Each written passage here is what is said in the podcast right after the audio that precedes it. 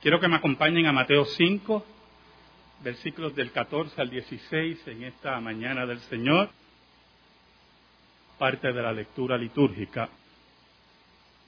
Hace unos meses atrás, eran las dos y media de la noche,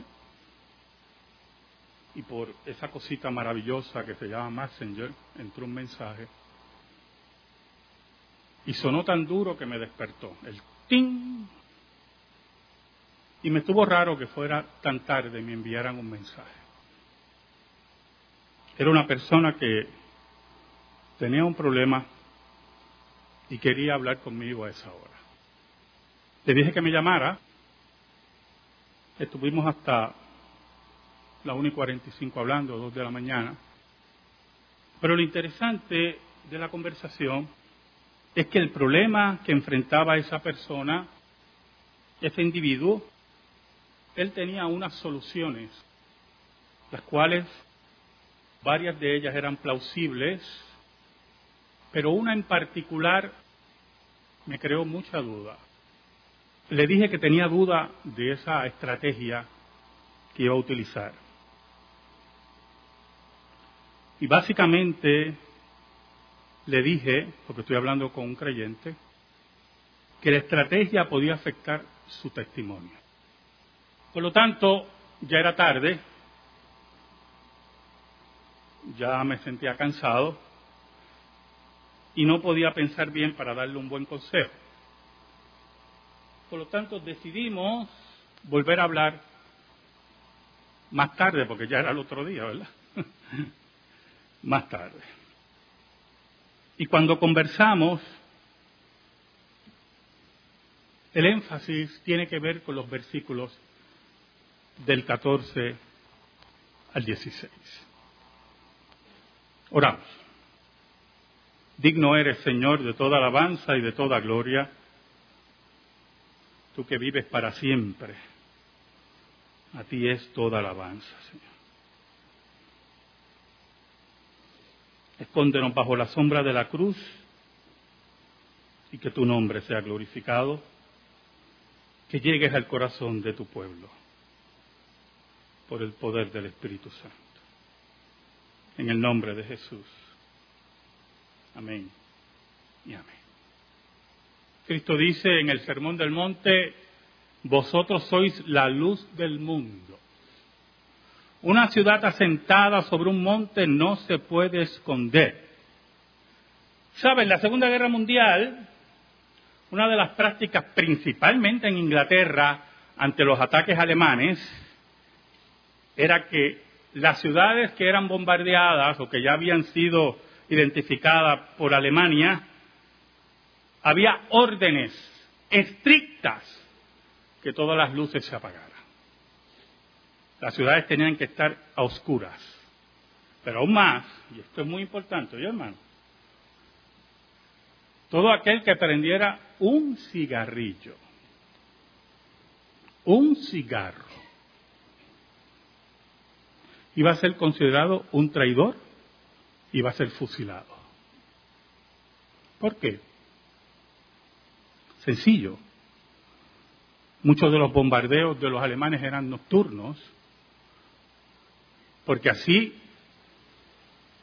las balas antiaéreas de los ingleses se les hacía más difícil alcanzar a los bombardeos. En ese sentido, cualquier luz, aunque fuera pequeña, podía identificar un lugar de ataque de los alemanes. Se trataban de esconder. Pero los alemanes sabían que allí estaban las ciudades, que allí estaban los puntos de ataque. Habían personas que recorrían las calles, identificados por el gobierno, mirando que nadie prendiera una luz.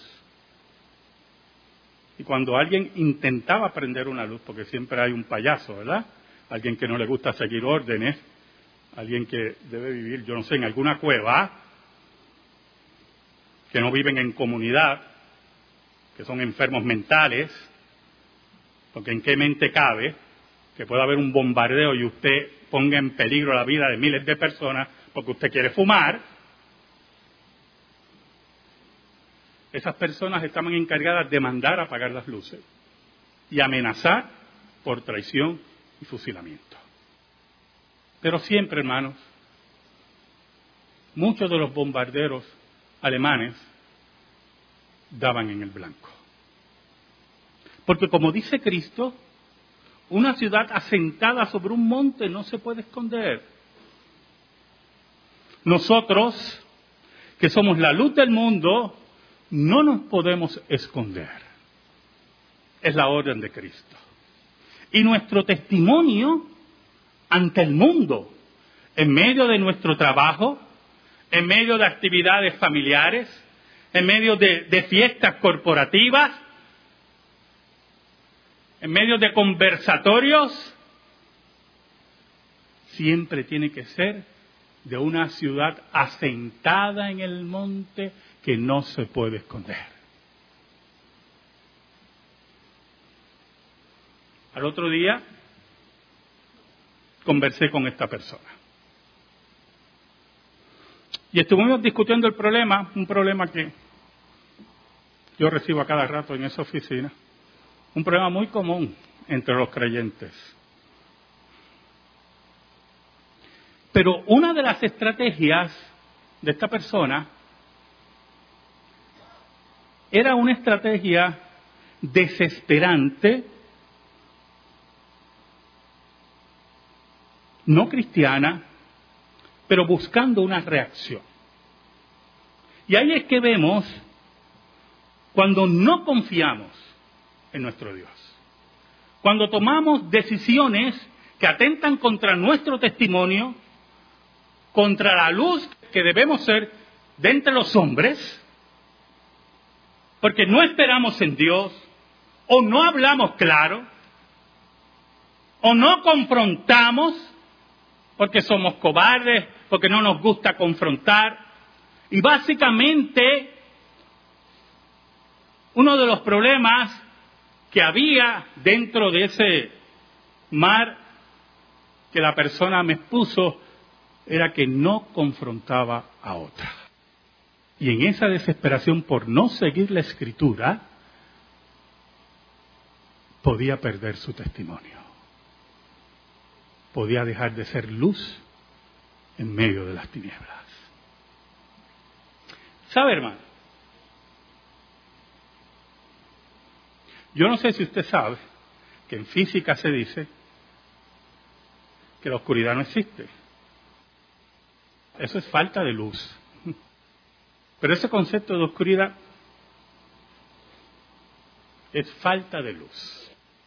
Cuando nosotros abrazamos la oscuridad, cuando estamos en medio de una fiesta familiar, cuando estamos en un conversatorio con impíos, cuando estamos en una fiesta corporativa, cuando estamos en la vida diaria y abrazamos la oscuridad, es que nos faltó la luz. En este caso, que tuvimos un conversatorio prácticamente toda la semana, esta persona desistió de la estrategia que iba a usar para lograr reacciones. Y le dije, tienes que confrontar. Y la persona me dijo, lo que pasa es que no es fácil. No, ¿quién ha dicho que eso es fácil? ¿Quién ha dicho que confrontar con la luz es fácil? ¿Quién ha dicho que confrontar con la verdad es sencillo? ¿Sabe? En medio de la oscuridad de Londres, en medio de la oscuridad de las otras ciudades de Inglaterra, había un estado depresivo de la población inglesa. Pero en medio de ese estado depresivo de la población inglesa había una voz que era la verdadera arma poderosa de Inglaterra y era su primer ministro, Winston Churchill. Y en medio de la oscuridad estaba siempre el primer ministro hablándole a su pueblo y dándole ánimo y dándole apoyo y estando firme porque en medio de la oscuridad tenemos que entender que Jesucristo, el que está vivo, es el que nos da el apoyo. El versículo 15 Jesús dice, ni se enciende una luz y se pone debajo de un almud, sino sobre el candelero. No se pone debajo de una silla, de una mesa. No se esconde. La luz no se esconde. Sino que se pone un candelero para que la gente vea la luz, para que la gente vea alrededor. Cuando la gente salía al otro día después de los ataques alemanes, la luz le revelaba muerte y destrucción. Muerte y destrucción. Y en medio de la muerte y la destrucción, esa luz del día, en medio de esa luz del día y la muerte y la destrucción, oían la voz de su líder, que decía, pelearemos en las playas, en las plazas, en las ciudades, defenderemos nuestra isla. Le dije a esta persona, si tomas ese paso, tu testimonio se destruirá ante los impíos. Y le dije, le digo a ustedes, y lo digo por experiencia, que trabajé mucho en, en la empresa privada, muchos años en la empresa privada, los impíos son los más grandes enemigos de los creyentes.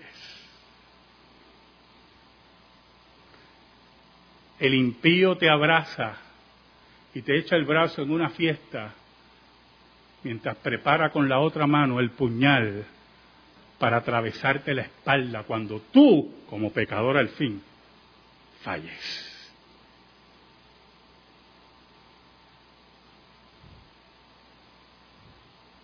El impío no perdona. El impío odia a Dios. ¿Qué pasó? Pasaron varios días, prácticamente dos semanas, y a las dos semanas me comuniqué con la persona. Estaba muy preocupado. La persona supo cargarme. hizo, un manejo muy inteligente para cargarme. Y le pregunté si había hecho o qué había hecho me dijo, la estrategia que tenía la descarté. Y seguí su consejo y confronté.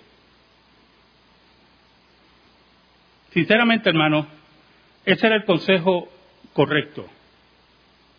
Pero no voy a negar que yo tenía temor de la contestación. Pero era el, el camino correcto, hermano. Y esa persona me dice, no esperaba esa reacción. Hace exactamente 72 horas, póngale 96, hace cuatro días, le escribí a esa persona y le pregunté, el problema que habíamos hablado persiste. Y me dice, no, gracias a Dios ya no persiste. Hay unos detallitos que después quiero discutir con usted. Pero el problema mayor ya no existe. Porque decidió caminar en la luz, en la verdad del Evangelio, en la confrontación con la verdad. Decidió no esconder la luz, decidió ser un monte alumbrado, decidió caminar en medio de las tinieblas confiando en el Señor decidió obtener del testimonio de Cristo en su vida.